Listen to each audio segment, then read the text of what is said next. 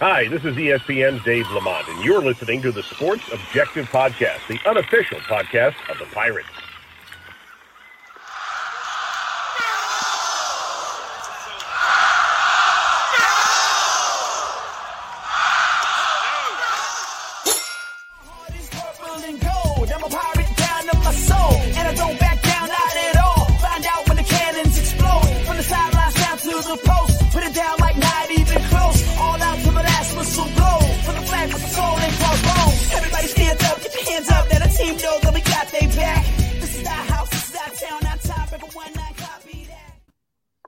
What is going on, Pirate Nation? Welcome into the Sports Objective. It's a Tuesday night, and we would typically be bringing you a Pirate preview, but obviously the Pirates are open this week, and we'll be traveling to Cincinnati on Friday, November the 11th.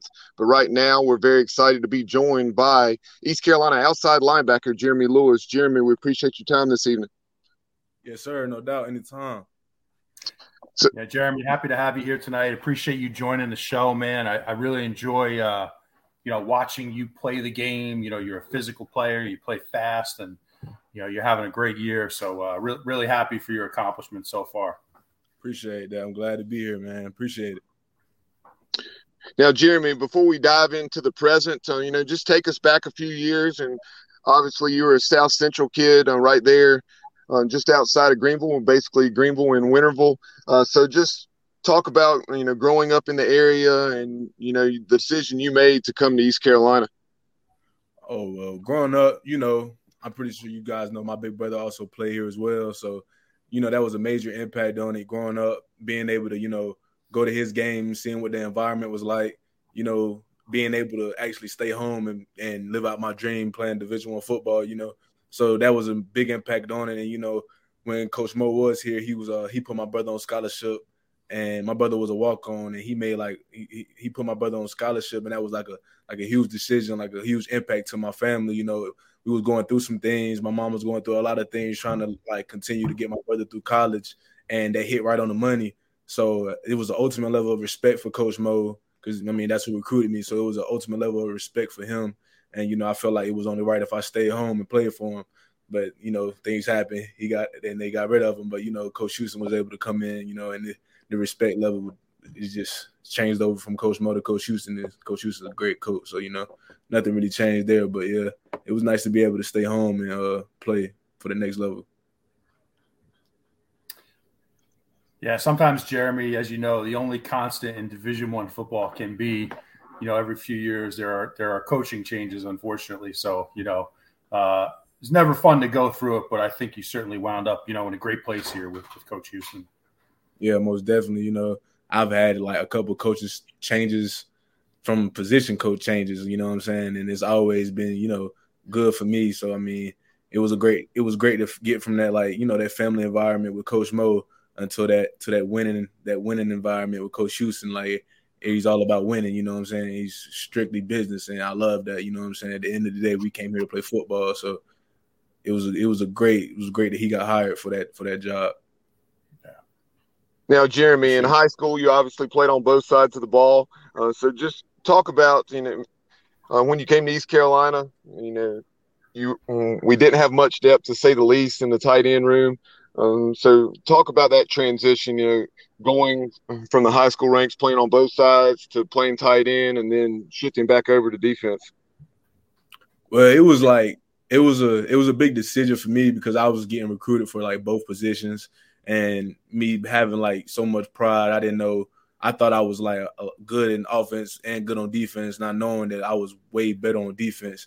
So when I got here, we didn't have a lot of tight end depth, and Coach Houston asked me, could I play tight end? I probably wouldn't have seen the field on the defensive side of the ball as a freshman. We had a lot of depth there, so it was can you play tight end? I was yeah, wasn't a lot of depth in the room, and I thought I could do it, so. I gave it all I got, did what I could do to help, help the team win. Did a lot of special teams my first 2 years. And, I caught the ball a couple of times, got a couple of touchdowns. But at the end of the day, my heart just wasn't there, And then we ended up getting some guys, and Shane Calhoun, Ron Jones, all those guys, they were able to step up, So I wasn't needed anymore, I asked Coach, could I go back, trying to get my love back for the game, honestly. So I was able to do that on the defensive side of the ball. You know, that's what things have just been rolling since. Yeah, that's great. It's certainly, you know, paid off for you having a opportunity to come in and play defense in this Blake Harrell system, Jeremy, which is very aggressive. It gives you guys a lot of opportunities to blitz and do some fun things on defense.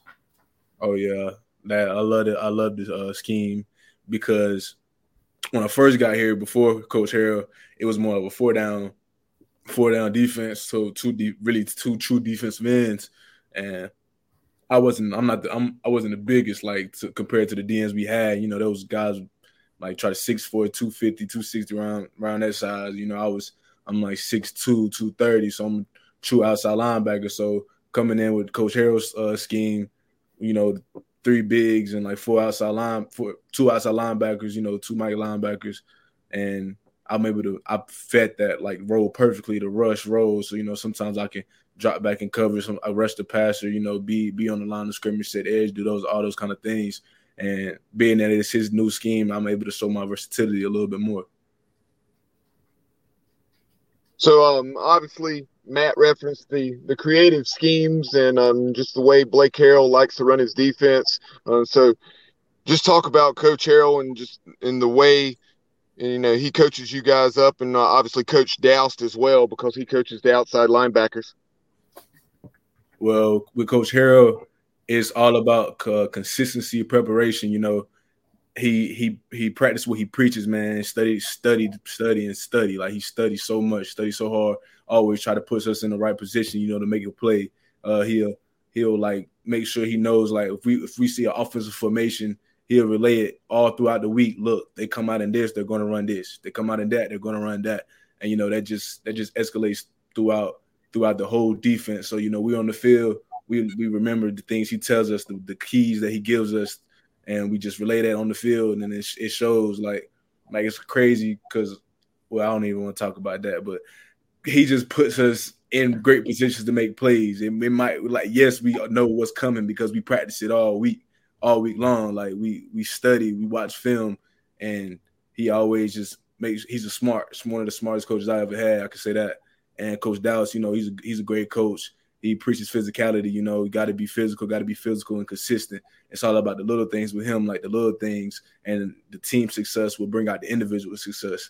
So you mean, you just do your job, preaching that, do your job, you know, be where you're supposed to be, and you'll find yourself making a play with him.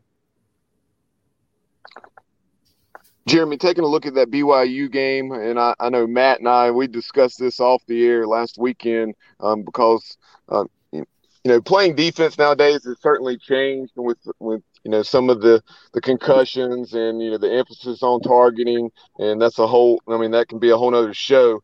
But we certainly thought it was a bad call when you got the roughing the passer call. I mean, you were just in our opinion, you weren't getting there late. So, you know, so kind of give us the perspective, you know, what it's like to play defense in this day and age. I mean, they definitely take care of the quarterbacks in this day and age. I can see, going back and watching film on it, I didn't really I wasn't trying to, rough the passer at all in any type of way. But, you know, I probably was a little bit late, and I could have tried to hold back, I guess. But, you know, in the speed of things, it's hard to, you know, just try to hold back.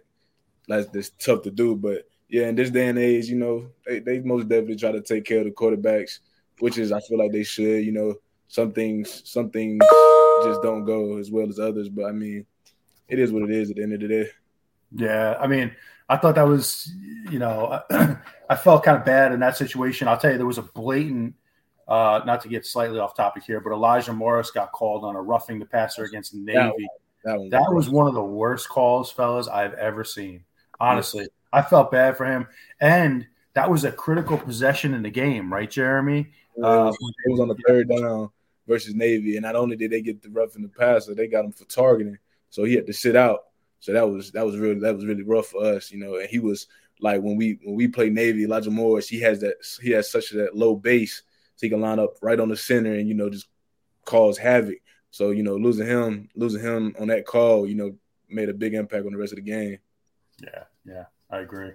Yeah, I'm sure the folks around me at that game, they thought I had lost my mind. You know, I was yelling like Coach Houston. And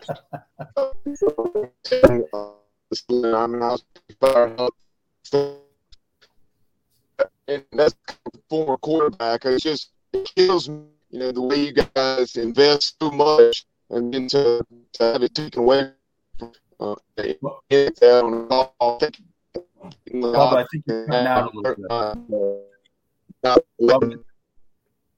you're cutting out a little bit. I think you're cutting out a little bit, a little feedback. Jeremy, I don't know if you could hear Bubba there, but you know, I was going to ask you. We get Bubba back here in a good spot with wireless service. What was the environment like up in BYU? I'll tell you, it looked. That's a place I never got to travel to. It looks like an amazing place on TV. Tell us a little bit about the environment up there in Provo. I mean, it's a very nice environment, you know, very different, very new for me. You know, it's definitely cold up there.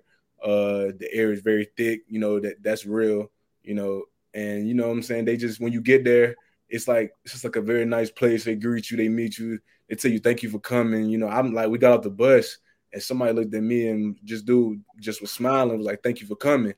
And I'm like, yo, we're trying to come beat y'all. Like, don't thank me for coming. Like, it's not gonna be a nice visit from. Like, come on, like, no, don't thank me for coming. So, you know, we get in the locker room. They left us like a little hygiene, like little kit, personal kit, you know, deodorant and stuff like that. Wow, really? We had a present from my other team, so I'm like, yo, they're trying to butter us up.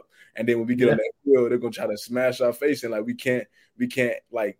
You know, and coach, and that's what coach preached all week long, you know, like we knew what we were getting ourselves into. We knew it was going to be some beautiful mountains right outside the playing field, but you can't focus on that. You know, you got to stay locked in, stay focused. And he made sure that we stayed mentally focused and prepared for the game. And, you know, it was a great environment though. It was nice playing in front of that many fans. Like, my Jack Powers, just like he told me before the game, he was like, everybody dreams to, you know, play in front of 60,000 people. He said, well, we get the opportunity to go hush 60,000 people, put them to sleep, man. You know, it was a great situation, you know what I'm saying? It was very nice, though. It was a good environment. Awesome. Bubba, do we have you back, buddy? I believe so. Can you hear me okay? Yes, now we got you. All right. Yeah, what I was trying to lead into, Jeremy, is that BYU game, obviously, you know, they ran the ball better than, you know, we would have liked there in the first half, but as the second half went on, we figured things out and got some critical fourth down stops. So talk about those. Oh yeah, well, coming into the game, you can tell their game plan just as we did.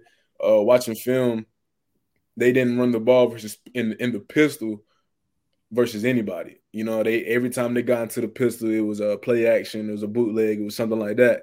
And coming in versus us, they got to the pistol and ran the ball. So there were times we were in pass six or something like that. We had to just, you know, adjust and get prepared for it. And we was able to do that late in the game. But they did get way more success in the run than we will. I know, like, since we didn't want that, you know, we were mad we gave that much up. You know what I'm saying? So. But those 2 fourth down conversions, we had some people, you know, step up, make a big play. Especially on that QB sneak. I don't know how they had tempo the QB sneak, and we was able to get big Jason Shuford in the game, and he's a big boy, and we was able to put him in front of the center, and he just blew it all the way up. And, you know, guys try to push the pile back, jump over the pile. They weren't able to get the QB sneak. And then on that 4th and 2, they ran stretch to the boundary, and Chance Bates was just able to, you know, read the running back. He tried to cut it back, hit him right in the mouth, and he was able to, like, it was him versus him. I mean, we had players just step up and make a play in that one-on-one situation. So it was good. It was good to see those guys, especially those two guys. It was good to see those two guys step up. You know, they haven't been having a lot of playing time, and, you know, they get in and they showcase their talent and make a play. Yeah, I'll tell you, you know, Jeremy, one of the things that impresses me about your defense is that you guys, and this has really been a theme of the whole year, you guys will occasionally at times bend a little bit, but you never break. And, you know, you see this with a lot of these goal line stands with you guys. You know, you think back to NC State. You know, I think you've had 4 or 5 of them this year. It seems like this defense to me is mentally strong. And you guys, you know, hey, listen, in college football, people are going to move the ball now. That's just the way it is in this day and age. But I think you guys are very disciplined. You know, you get these big stops, especially in short yardage. So talk to me a little bit about that, the mindset that goes into that. Well, we definitely have a veteran defense, you know, so you got a bunch of guys that, you know, they've done it before, they've been there before, and probably hasn't always been in that winning environment. And not everything, you know, we're starting to win more games, you know. Like, I feel like this season you changed two or three plays and we only lost one game. And, you know, but that Tulane game, like, we really lost for real. But Navy and NC State, you changed two or three plays and we're only like, what would that be, like 8-1 or something like that? So, I mean, we got a bunch of guys that, you know, just seen it before, been through it before, have a different mentality, you know, no more losing.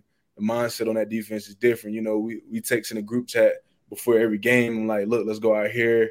Let's do what we got to do. You know what I'm saying? Love y'all boys. And it's like a family in that room. So we just, you know, you're not just playing for yourself. You're playing for your brother beside you. So, you know, you can't take no play off. You know, teams might move the ball, but at the end of the day, we play all four quarters and we preach that. And, you know, in the last 4 or 5 games, we've like dominated the fourth quarter. And that's just something that we preach. So, you know, that's just us. This is the mindset we have. One of the things that really stands out about this team on the defensive side is the number of guys we play and our, you know, steadily improving depth.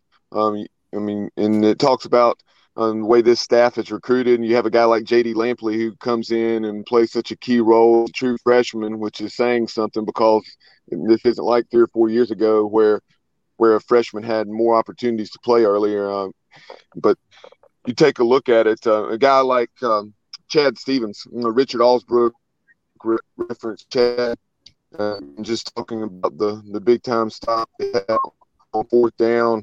The play I think about with Chad is that game, it was overtime against Memphis. And the second overtime, we failed to get our 2 conversion, and then Memphis boned end zone. The ball at the 3-yard line, the 2-point conversion, and Chad Stevens went right across the right tackle, some big play to force the third overtime. Could you hear that, Jeremy? Yeah, could you hear that? I heard him a little bit. Yeah, I was able to understand. Oh yeah, but Chad's different. You're cutting out a little, Bubba. Go ahead, Jeremy. Bobby, you're cutting out. Go ahead, Jeremy. Well, Chad's a ball player, man. He has a different kind of strength. You know what I'm saying? He's not the biggest, and he just moves like a bull. You know what I'm saying? So that play was a big time play. I mean, it doesn't get praised enough. You know, like he could have easily walked in the end zone if Chad didn't make that play. And, you know, for me, I've seen him make that play hundreds of times. Like in practice, like not often does that person block him. Like he comes off the ball fast and he's strong. And, you know, he's just like a bull. Like, he's just – it's hard to block him. And he's just unable to improve. So, like, he was came in. It was my roommate when we first got here. Came in. He was a middle linebacker. And COVID hit. He put on some weight. He got switched to the outside linebacker rush like me. And he was fighting to win out that spot with a boy named Demir who ended up transferring. And so he was able to get some playing time there. And then I came in the room and, you know, I was battling for that spot. And we also needed like a DN as well. So he had went to go play DN and, you know, it took some time to adjust him to it, to actually put his hand in the dirt. But once he like found that will to do it and, you know, was able to actually like, you know, find a groove and how to do it, he's just been unstoppable since, you know. He plays the scheme so perfectly, you know, doing his job, getting them gaps, been battling some injuries and been playing through them. But he makes those plays all the time, and it don't get praised enough. But, man, Chad's a baller. Yeah. I agree with you, man. I've been very impressed with him. He has made a big difference this year. Yeah. And I have a lot of respect for guys like that go through that process where, you know, Jeremy, in this day and age, like so many players, if they don't get to play right away, they transfer, right? Yeah. And I respect that because Chad Stevens is a guy, he's kind of come up through the ranks, and he's continued to work. He's had some position changes. And now here he is, man, and he's having all this success. So that's great to see. You got to respect that. Most definitely. Jeremy, we have some other questions for you. Folks chiming in on Facebook as well as YouTube tonight. Tommy Clayton from Roxborough, North Carolina, chimes in saying it's great to play meaningful games in November. So just talk about that, the way that has changed over the last couple seasons. Oh, yeah. Definitely playing in November is big. You know, you got to be great in November.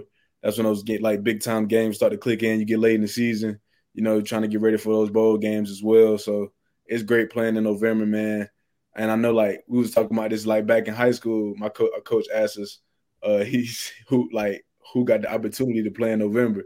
You know, you play in November, that means you got a pretty good team, you know what I'm saying? And so I love playing in November, yes, most definitely. And then Shell Powell from Charlotte says, hi, Jeremy, great season as an alum.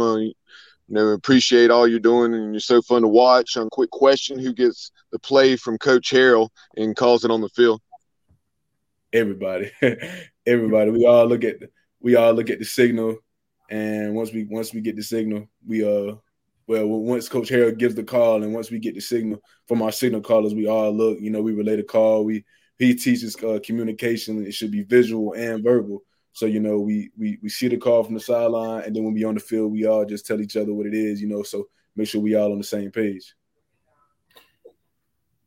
Now, Jeremy, I wanted, since we're talking about November here and kind of where we are in the season here, what a huge opportunity for this team. It's got to be exciting. You look, and I know you're focused on one game at a time, obviously. That's the mindset of a player. You look into it. You have Cincinnati, Houston, and Temple coming up. But, hey, what an opportunity, man, to go out to Cincinnati and have a chance to, to give it back to the Bearcats from last year, right? Oh, most definitely. It's the biggest game of the season because it's the next game of the season. But for some of these guys in the locker room, it's going to be like a meaning one for them. Some of these older guys, including me, losing to these guys, freshman year by a field goal, then going down there to their house, it was kind of embarrassing. And then they was able to run it up, and then last year they came, and we felt like we had a chance. We played our butts off, and they were just still able to make some plays. So this year, a lot of those guys are gone, and we're just looking forward to it. We can't believe none of the hype, can't believe what no outsiders, man. A lot of people probably don't project us to win, but what I'm saying, just like they did with BYU, we're gonna cancel out all the noise. Go in and just do what we can do. And UCF too, right? Oh yeah, UCF. UCF beat them, but that is in our conference. I feel like it's got to the point where anybody can get beat. Yeah. It's not really like you have those top dogs. You never know what's gonna happen in our conference, and that's one thing I like about it. But UCF did get them. No doubt. Now, Jeremy, we had another question on YouTube from Brandon, just talking about, the way the defensive staff, the way things are set up on a game day. Obviously, Coach Harrell's up in the box, and we see him all the time, away games on TV and so forth. But just talk about, just the way things are handled as far as, position coaches and coaching up their guys, and then you guys going over to the bench after, you come off the field, and how you guys get coached up in a game situation. It's pretty much just it's pretty much how you think it would be. Coach Ellis, the corners coach, we got the benches lined up. Everybody sits in their certain section, sit inside their guys in their position room. And, each position coach comes up, talks coach up, tell me what you see out there, tell me what's different. We talk among ourselves as players. How does he block?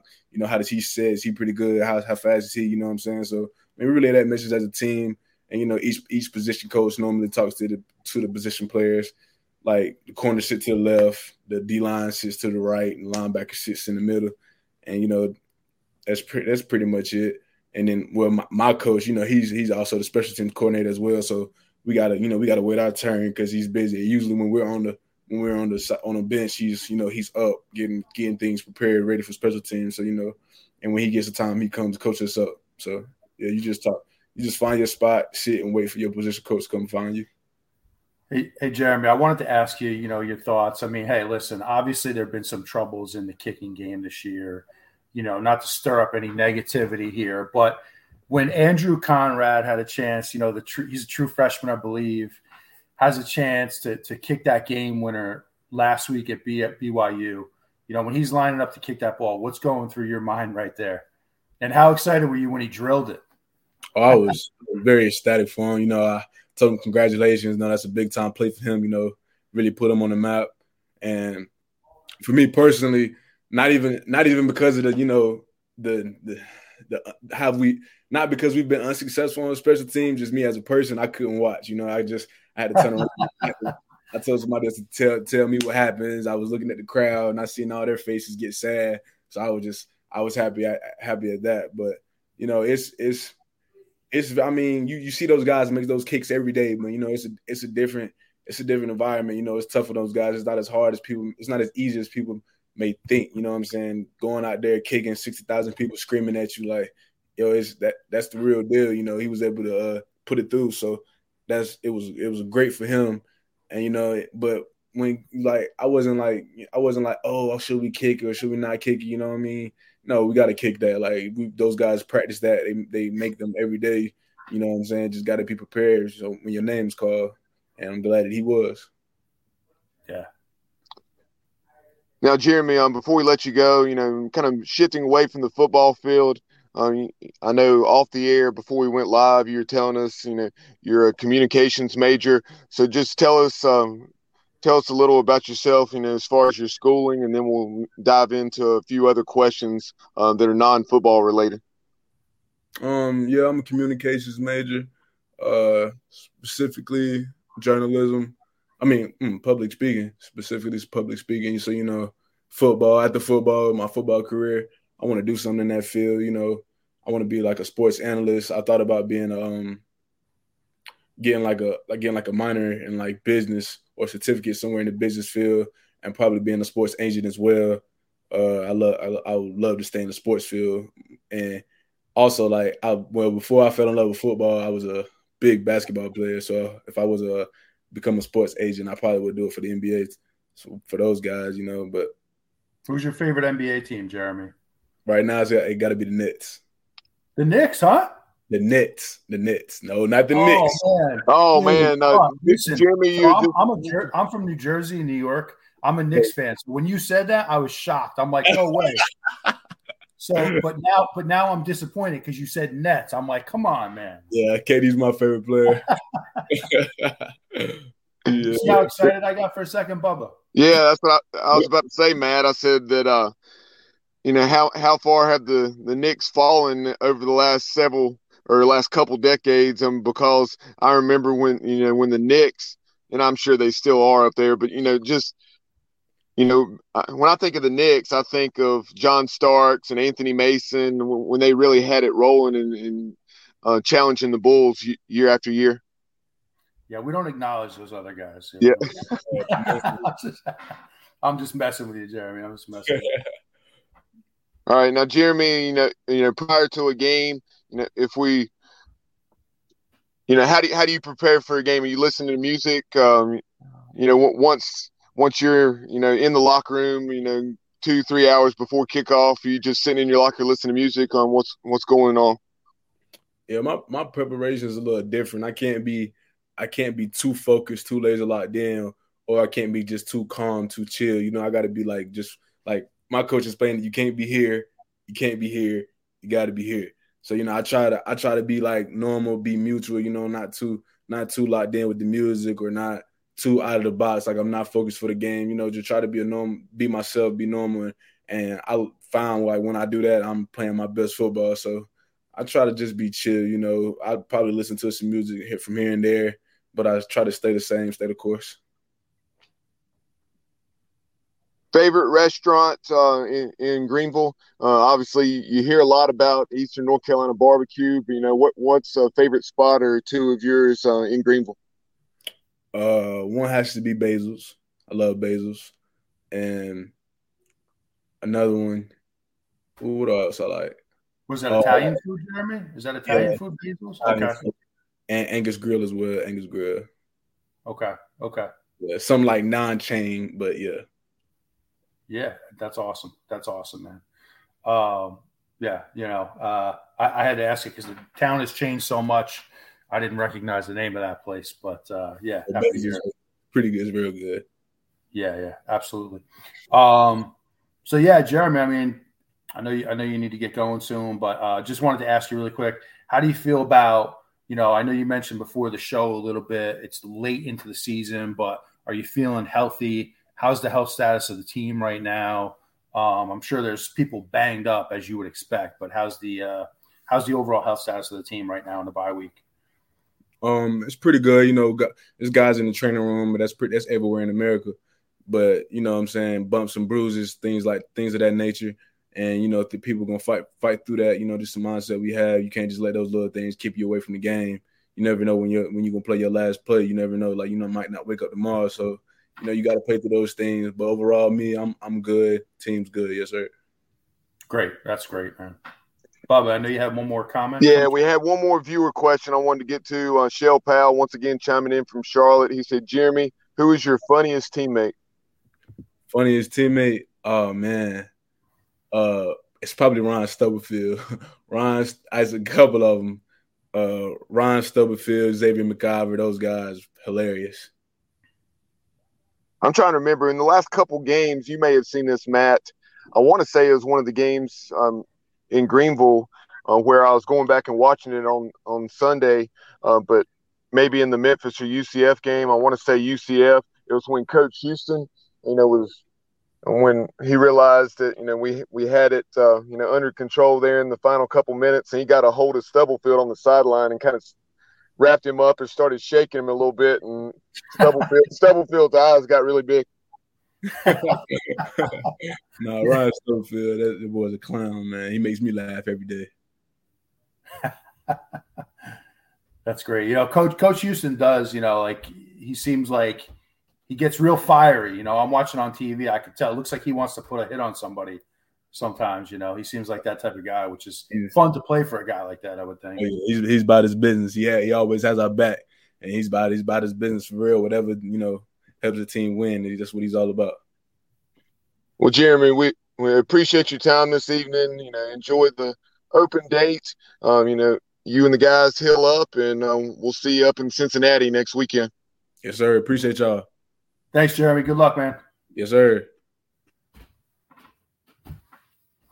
That is East Carolina outside linebacker Jeremy Lewis. An excellent conversation with him. He's certainly having a fine junior season for the Pirates. Yeah, he really is. It's fun to talk to Jeremy. He's got a great personality, and he's having a great year. And, you got to be happy for the guys right now. I mean, this class, they've endured quite a bit, over the years, and they've been kind of the foundation, Bubba, for building the program and getting it back to where, first getting it back to respectability last year, and now taking it to the next level where you're starting to stack wins. And so, you got to be happy for these guys. But hey, here we are, there's a lot of season left, and we got a huge game coming up against Cincinnati, Bubba. And, now it's just a question of, can we stay on this win streak? Yeah. Awesome opportunity.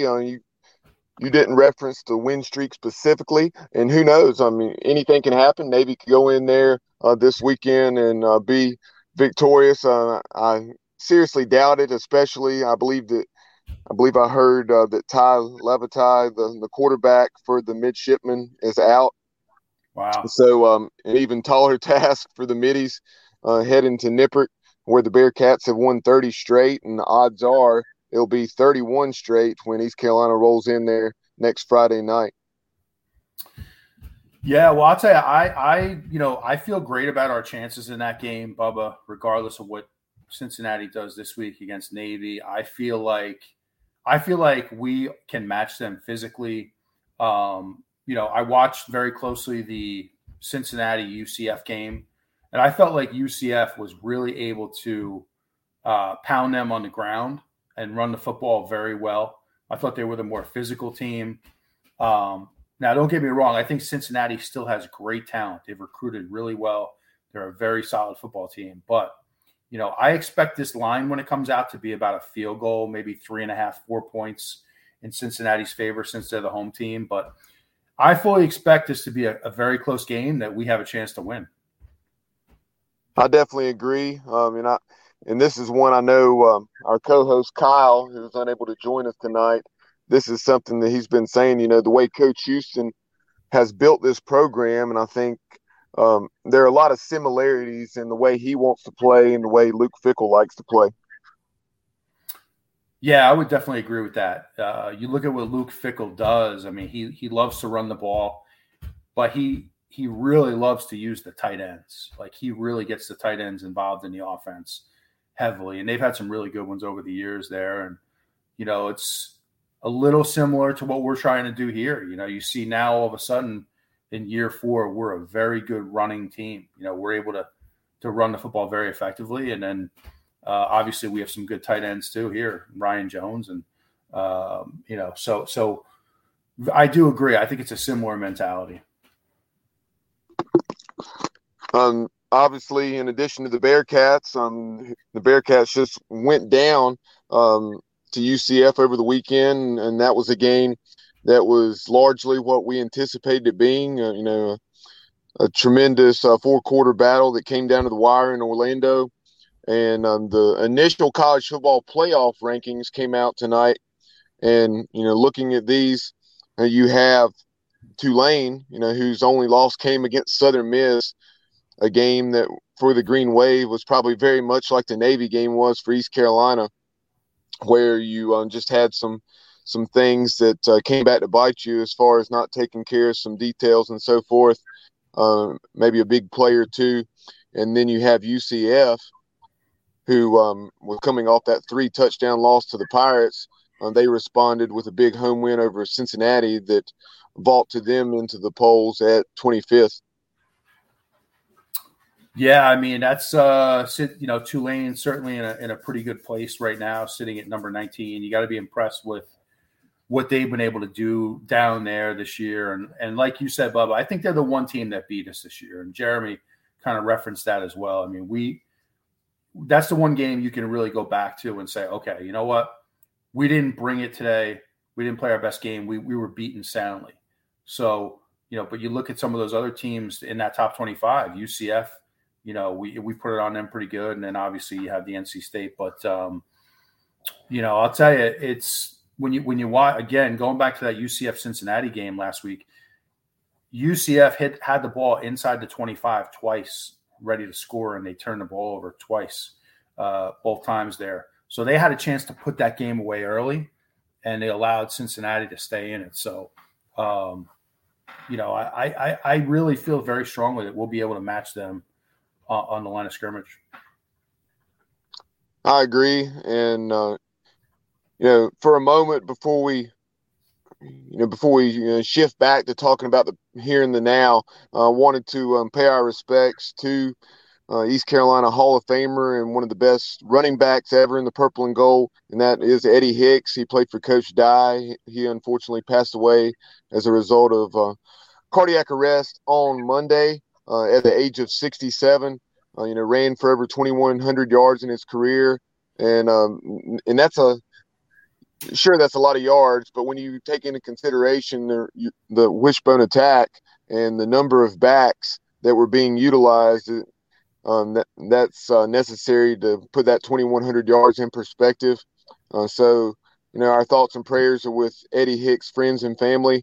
I know, you know, a lot of teammates, as well as Eddie himself, you know, attended that 1978 Independence Bowl, their 40th anniversary party. And we're so glad, you know, from a selfish standpoint, that we were able to meet Eddie Hicks back, I guess, just shy of 4 years ago in December of 2018 at Professor O'Cool's, as it was there in Greenville. Yeah, absolutely. Rest in peace, Eddie Hicks. Bubba, I'm glad you mentioned this, you know, tremendous player, and, you know, certainly wish the best to his family. And he was living in Henderson, North Carolina, and as you see there on the screen, Henderson's, of course, in Vance County, you know, I guess kind of northeast of Durham, and you know he was revered in that community, and, you know, had some things named after him, as you see on the screen. And once again, thoughts and prayers go out to Eddie Hicks. But, you know, shifting back to the here and now, you know, Matt, have you had a chance to take a look at this week's games, both in the American as well as just throughout the region and nation? You know, not too much yet, Bubba. I mean, obviously, you know, you have the big one, Tennessee, Georgia, right? So I really haven't had a chance to dive into the games this week. I've kind of enjoyed a little bit of the off week too, I guess. But I'll tell you, I wanted to ask you, Bubba, going back to that graphic you put on the screen, you know, the top four teams were released tonight. What are your thoughts on the top four? Did that shake out the way you expected it to? Honestly, you know, having been so busy tonight, give me a moment, I'll put it back up here and we'll see. You know, Tennessee 1, Ohio State 2, Georgia 3, and Clemson 4. I'd say so. The only thing, I mean, I think given Tennessee's schedule and, you know, the win over Bama and then just the way they dominated, I think if had you not seen them dominate Kentucky the way in which they did, was it 44-6 or something of that nature, that may have been reversed. You may have seen the Buckeyes, but I think with the way Tennessee dominated Kentucky, that put them in the top spot. And for now, Ohio State at number 2. Yeah, I mean, I certainly think Tennessee deserves to be number 1 right now. I personally would have Georgia number 2. That's just my opinion. You know, I agree with you. I think. Is it surprising that Ohio State's ahead of them? No, because they have an unblemished record, as does Georgia. But I don't know. People must be, I think, probably putting maybe too much stock in that game at Missouri. Yeah, I agree. I think that's probably what it is, you know. But that'll kind of shake itself out this weekend, and you know, we'll see what happens with that game, but. You know, Clemson at number 4, I could go either way with Clemson or possibly Michigan, but I'd lean towards Clemson. So I think that's pretty fair. So I have no problems with that top 4. I think it's pretty much right on. And, you know, a lot of football left to be played. I mean, you still have games like, you know, Michigan and Ohio State is out there on the last weekend of the season. So a lot of this stuff is yet to be determined, but I think this is a pretty fair starting point. I agree. And, you know, looking within the American this week, we talked about number 19, Tulane. They will be traveling out to Tulsa. You know, so a game that they're certainly favored in by a little over a touchdown, 7.5 as it is right now. You have South Florida, 3.5-point favorite in Philly over Temple. You have UCF, the Knights, as we just showed you, are 25th in the initial college football playoff poll, and they are a 3-point favorite in Memphis against the Tigers. You have Cincinnati, a 19-point favorite over Navy, and SMU, a 3-point favorite over Houston, and that game is being played in Dallas. Those are some really good matchups. I think that UCF-Memphis game is going to be – my personal opinion, I think that's going to be a great game, and I think UCF, where they struggle a little bit, is in their secondary. I think they're a little vulnerable there, as you know, Holt Naylor's picked them apart a few weeks back, and I think that's Memphis's strength, passing the football. So I think Memphis is going to give them a lot of problems in that game. You know, we'll certainly see, but I think that's a game to watch. And then, you know, the other one you mentioned there, SMU Houston, will be a fun one too.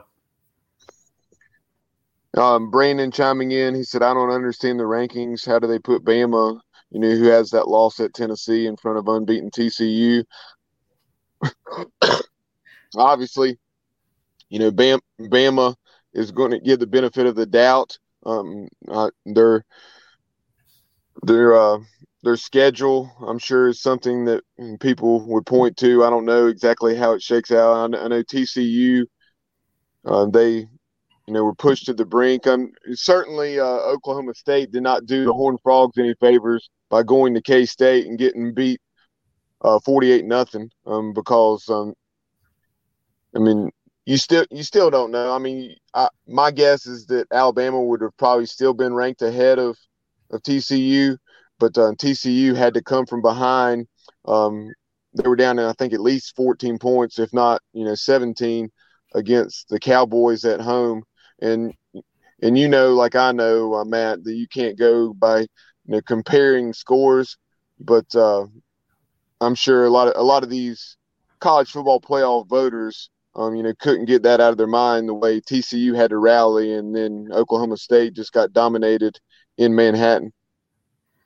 Yeah, I agree. I think Brandon asks a good question there, or makes a good point. And, I think there's just such history with Alabama. They've been so good for so long that there's almost a mindset there, like, hey, like, you need to beat them. You need to show us that you can beat them on the field. And so I think they're always going to get that when it comes down to Alabama versus somebody else. They're always going to get that. I guess that judgment call, you would say, but whereas they had that close call with Texas A&M, right? Exactly. And I know that, and guess that was without Bryce Young, but still, they nearly lost to Texas A&M at home, and Texas as well, right? Exactly. They could have lost that game very easily. There were some really questionable, calls in that game, Bubba. I thought that swayed it, but hey, Alabama, they'll look mortal sometimes, but when you put them in a big game on a big stage, good luck beating them. Yeah, I agree that not only was the matchup bad for Mississippi State, and just them coming off that loss at Tennessee. I knew that one was not going to end well for Mike Leach and the Bulldogs. And, after the game, I mean, that's something we laughed about last week, Matt, is, the way Mike Leach challenged his players during the postgame press conference. Remember, that's when he made the reference to the dinosaurs and how his guys were not using their hands well. And, if they didn't start using their hands, then he was afraid that their kids or their grandkids may not have hands. So kind of like just a little evolution theory there. Yeah, that was great. We need more Mike Leaches in college football. Like, we've lost so many of these big personalities over the years. Guys like, Bobby Bowden and Spurrier comes to mind. Mike Leach, I feel like, is one of the few guys we have left in college football that has that kind of – I love his press conferences. Like, he's so entertaining to me. The whole thing about the dinosaur arms and the T-Rex, that was classic Mike Leach. I loved it.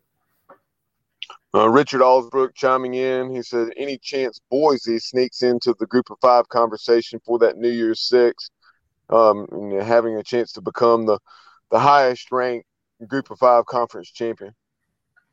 What's up, Richard? Well, they have a big one this week. They're hosting BYU, and that's going to be another interesting game to watch.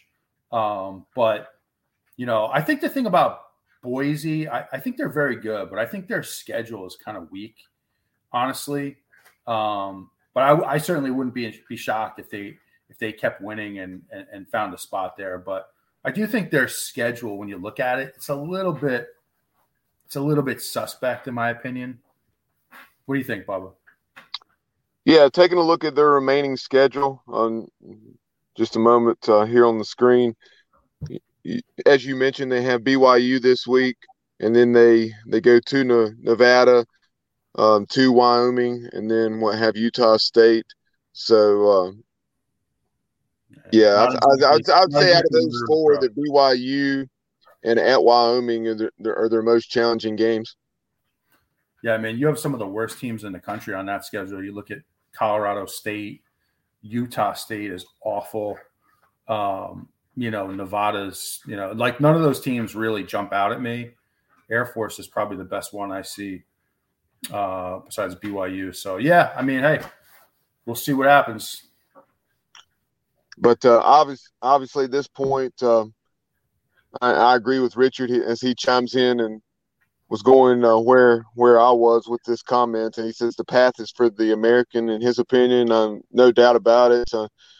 Tulane, despite that loss to Southern Miss, is ranked 19th. And it's certainly the Green Waves, you know, New Year's Six bid to lose at this point. But, you know, a lot can still happen, as we know. You have Houston, and that's something just because of the way they struggled, and with the majority of those struggles coming outside the conference, with the exception of that loss to Tulane, it's almost surprising when you look at the standings and see the Cougars with just one league loss.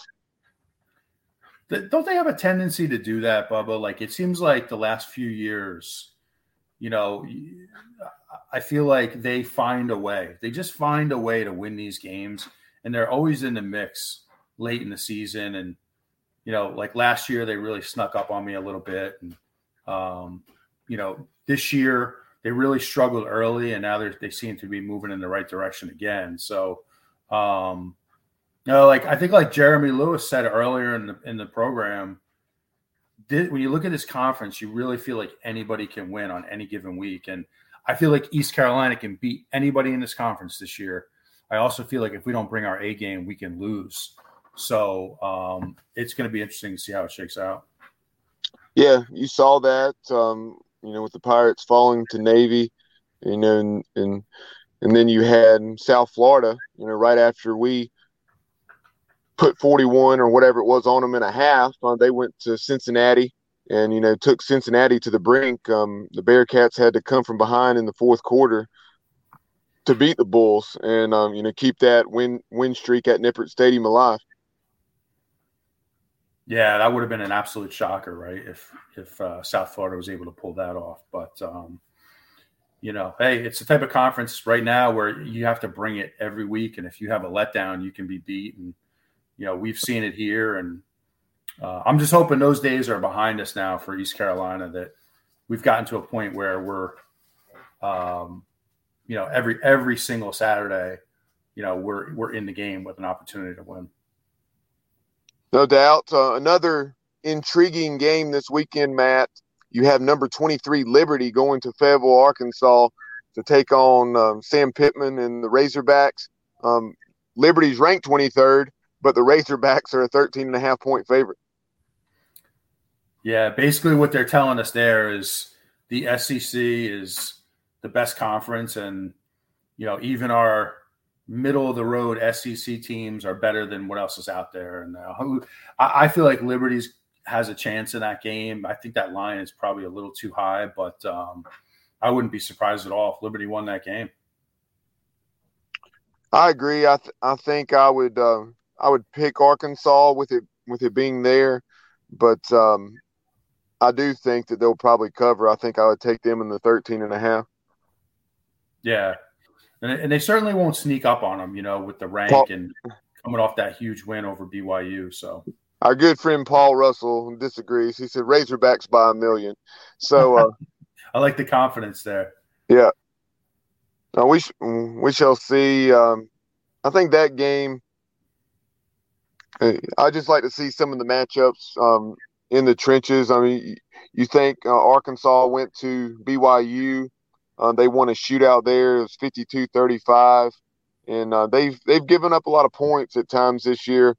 So it'll be interesting to see how that offense of Liberty matches up with the Razorback defense. Because I think back early in the season, South Carolina got beat by I think about 17 points or something at Arkansas, but it was like, I don't know, 49-33, where South Carolina did have some success offensively, and they weren't exactly clicking on all cylinders offensively at that point.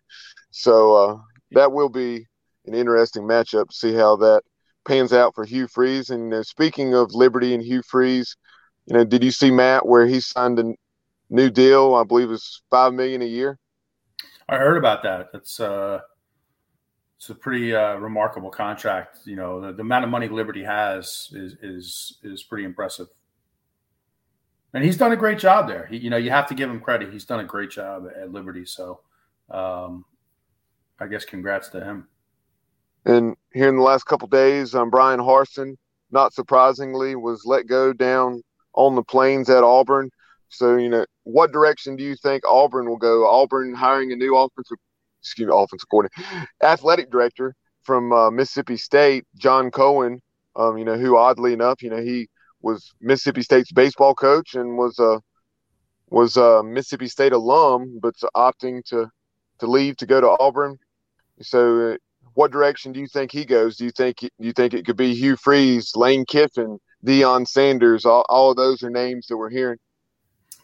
That's going to be fun to watch. I think they're definitely going to go, you know, Brian Harsin was a guy that he came from another part of the country. He was not like one of those what you would consider an SEC guy.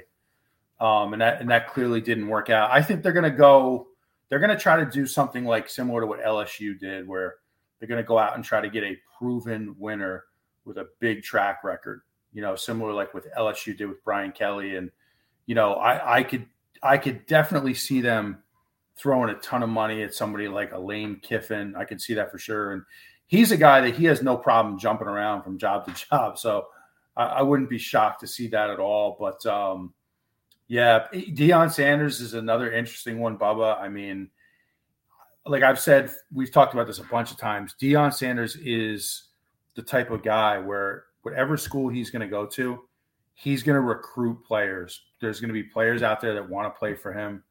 And I think he would be able to bring in some big time players to Auburn very quickly. Robert Dedrick chiming in on YouTube. He brings up the fired Carolina Panthers head coach, Matt Rule, who obviously did such a tremendous job at Temple as well as at Baylor, you know, battling some very unique circumstances there in Waco. So what do you think about Matt Rule? I think he would be more a fit at a program like Nebraska that's in the Big Ten, you know, with what I see, you know, as far as his personality. Much more so than somewhere like Auburn. Yeah, I agree with you. Like I feel like he's more of a fit in the Big Ten than the SEC. You know, he is a northern guy. His roots are in the north. You know, he was with the New York Giants. He was obviously with Temple for a while. So I could see him, if anything, going to the Big Ten. I could see him having a lot of success, you know, somewhere like a Boston College or, you know, one of those type schools. I don't see him as a fit for Auburn personally. And looking at this week's slate, and there's not a ton of, you know, games involving two ranked teams. You did mention the headliner with number 1 Georgia against number 2 Tennessee, as it was by the other polls. Obviously, number 1 Tennessee and number 3 Georgia as the college football playoff poll states, and that's obviously the poll that matters. So you also have number 6 Alabama, the Crimson Tide headed to Tiger Stadium for a night game against the Bayou Bengals, who are now up to 15th. So what are your thoughts on that one? Bama's a 13-point favorite, but Brian Kelly and this Tigers team really has steadily improved as the season has gone on. Yeah, they've been an interesting team to watch because they've been a little up and down, but they're definitely getting better as the season goes on, and they have a lot of talent. So, and you said it's a night game? You said it's a night game, Bubba? Yes, that's correct. Okay. It's a 7:00 game. So yeah, we know how tough it is to play in Baton Rouge in a night game. So I wouldn't be shocked at all if that was a really close game. Like I would actually, just thinking of that line, I would think LSU covers that. Can you look at last year's matchup? The Crimson Tide won 20-14 in Tuscaloosa. So that was a situation where, and there was definitely some. I think that was that after Ed Orgeron was fired. It seems like I may be mistaken on that, but it seems like it may have been where they were kind of playing with house money and just trying to be a spoiler for the Crimson Tide. Very different situation, but you know, kind of reminded you of that Texas A&M game this year, you know, where they went in a sizable underdog, like 3.5 touchdowns, and nearly came out victorious. Yeah, that stadium's going to be on fire. That crowd's going to be jacked up. I think that's going to be a really close game. Yeah, I think I would take the Tigers and those 13 points or whatever it was. Yeah, I agree with you on that. So you're looking at the rest of the slate, another intriguing game. Maybe not as much as some would have thought at the start of the season, but you have number 5 Clemson, or number 4 as they are in the college football playoff poll, heading to South Bend to take on Notre Dame. The Tigers are a 3.5-point favorite. That is an interesting game there. And, you know, I just feel like Clemson has their number. Like their athletes show up when they play Notre Dame. And, you know, I feel like Clemson's just too good. Honestly, I really do. Notre Dame, they had a really surprising win to me last week at Syracuse. I felt very strongly that Syracuse would win that game at home. But Notre Dame, you know, this team has a weird way of surprising you. You know, like they destroyed the Tar Heels in Chapel Hill earlier this year. That kind of came out of nowhere. I think after like they lost to Marshall. So they've been really up and down, that team. But now they're, you know, it's another team. Maybe they're getting better as the season goes on. A home game against Clemson. But I just don't see them being able to score on Clemson's defense. Yeah, they lost that. You talk about their up and down season. In addition to the loss to Marshall, they had the, 16-14 loss to Stanford. Yeah, that's an awful loss. And that's a Stanford team that's 3-4. That's a terrible loss. I don't know how you dropped that game, but that's brutal. Not a good sign. And the only other game I wanted to bring up is of regional interest. You have Wake Forest and NC State. That's a matchup involving two top 25 teams. The Demon Deacons, obviously 10th a week ago, fell considerably, as you would have expected, after a sizable loss at Louisville. And the Demon Deacons are currently a 4.5-point favorite over number 22, NC State. And obviously the Wolfpack have some offensive struggles since Devin Leary went down. And Jack Chambers and company, they found a way to rally from 21-3. You know, first of all, who would have ever thought, you know, even without Devin Leary, that they would be behind Virginia Tech 21-3, but they were, and to their credit, they came back and won 22-21. Yeah, it's amazing how different that team is without Leary. And Chambers has been pretty bad, honestly. They went to the true freshman. I cannot recall his name for the life of me. They went to the true freshman late in that game, maybe midway through the third quarter against Virginia Tech. And you could see he has a ton of raw talent. The talent is off the charts. So, but their offense is definitely struggling, and they're going to get Wake's best punch because Wake got absolutely humiliated last week at Louisville. So I think they're going to be ready to go. And I think Wake will find a way to outscore them and win that game, Bubba. Yeah, and to your point, you can tell I fell asleep that night and just saw the score. MJ Morris, I believe that is who you were referencing. MJ Morris, the Wolfpack quarterback, you know, who came off the bench against Virginia Tech. 6'2", 192 pounds, out of Carrollton, Georgia, and he was 20 out of 29 for 265 yards, 3 touchdowns, and no interceptions. So, heck of a statement by that young man. Yeah, that was really impressive, and he's going to have a much bigger test this week. Virginia Tech, obviously, this is probably the worst Virginia Tech team I think maybe I've ever seen. I mean, at least in many, many years. They're a bad football team, surprisingly. So bigger test for the freshmen this week against Wake. And but you could see, the raw athleticism is definitely there for him. So, Matt, one other thing I wanted to mention, kind of shifting gears away from football before we wrap this up and get out of here. You know, this weekend the Pirates are not playing, but it's a great time to get out to Clark LeClaire Stadium and watch some baseball. The Pirates, over the last two weekends, went down to Clemson you know, split with the Tigers, split this last weekend at Clark LeClaire against the Virginia Cavaliers. So get out to Clark LeClaire and get a glimpse at the 2023 Pirates as Cliff Godwin and company look to win a fourth consecutive AAC title. Absolutely, man. It's got to get out and support this team when you can, and before you know it, baseball season will be rolling around. So it'll be fun to watch. And Josh Moreland swung the bat well at times. You know, he's hit a couple bombs, one against the Tigers, one against the Cavs.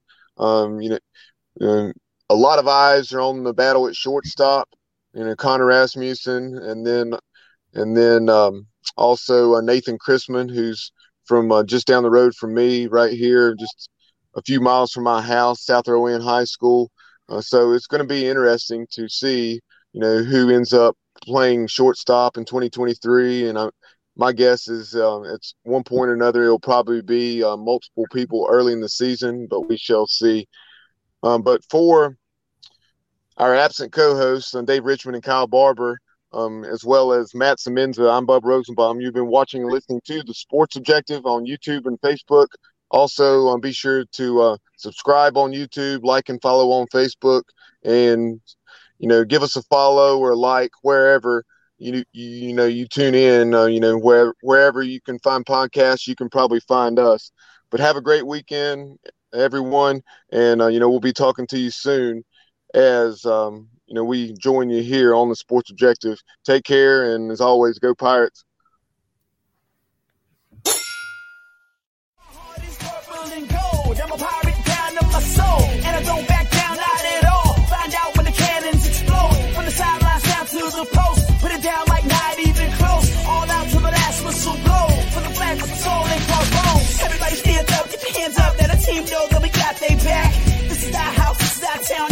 Everyone not copy that. Everybody gonna see us go bananas, scream loud, but we don't hold back. Every foot, every yard, every first down, every touchdown with the cannons blast. Get it on, get it all, get the wind going like a hurricane, y'all make a splash. Lucky Land Casino, asking people, what's the weirdest place you've gotten lucky? Lucky? In line at the deli, I guess? Aha, in my dentist's office. More than once, actually. Do I have to say? Yes, you do. In the car before my kids' PTA meeting. Really? Yes. Excuse me, what's the weirdest place you've gotten lucky? I never win and tell. Well, there you have it. You can get lucky anywhere, playing at LuckyLandSlots.com. Play for free right now. Are you feeling lucky? No purchase necessary. Void where prohibited by law. 18+. Terms and conditions apply. See website for details.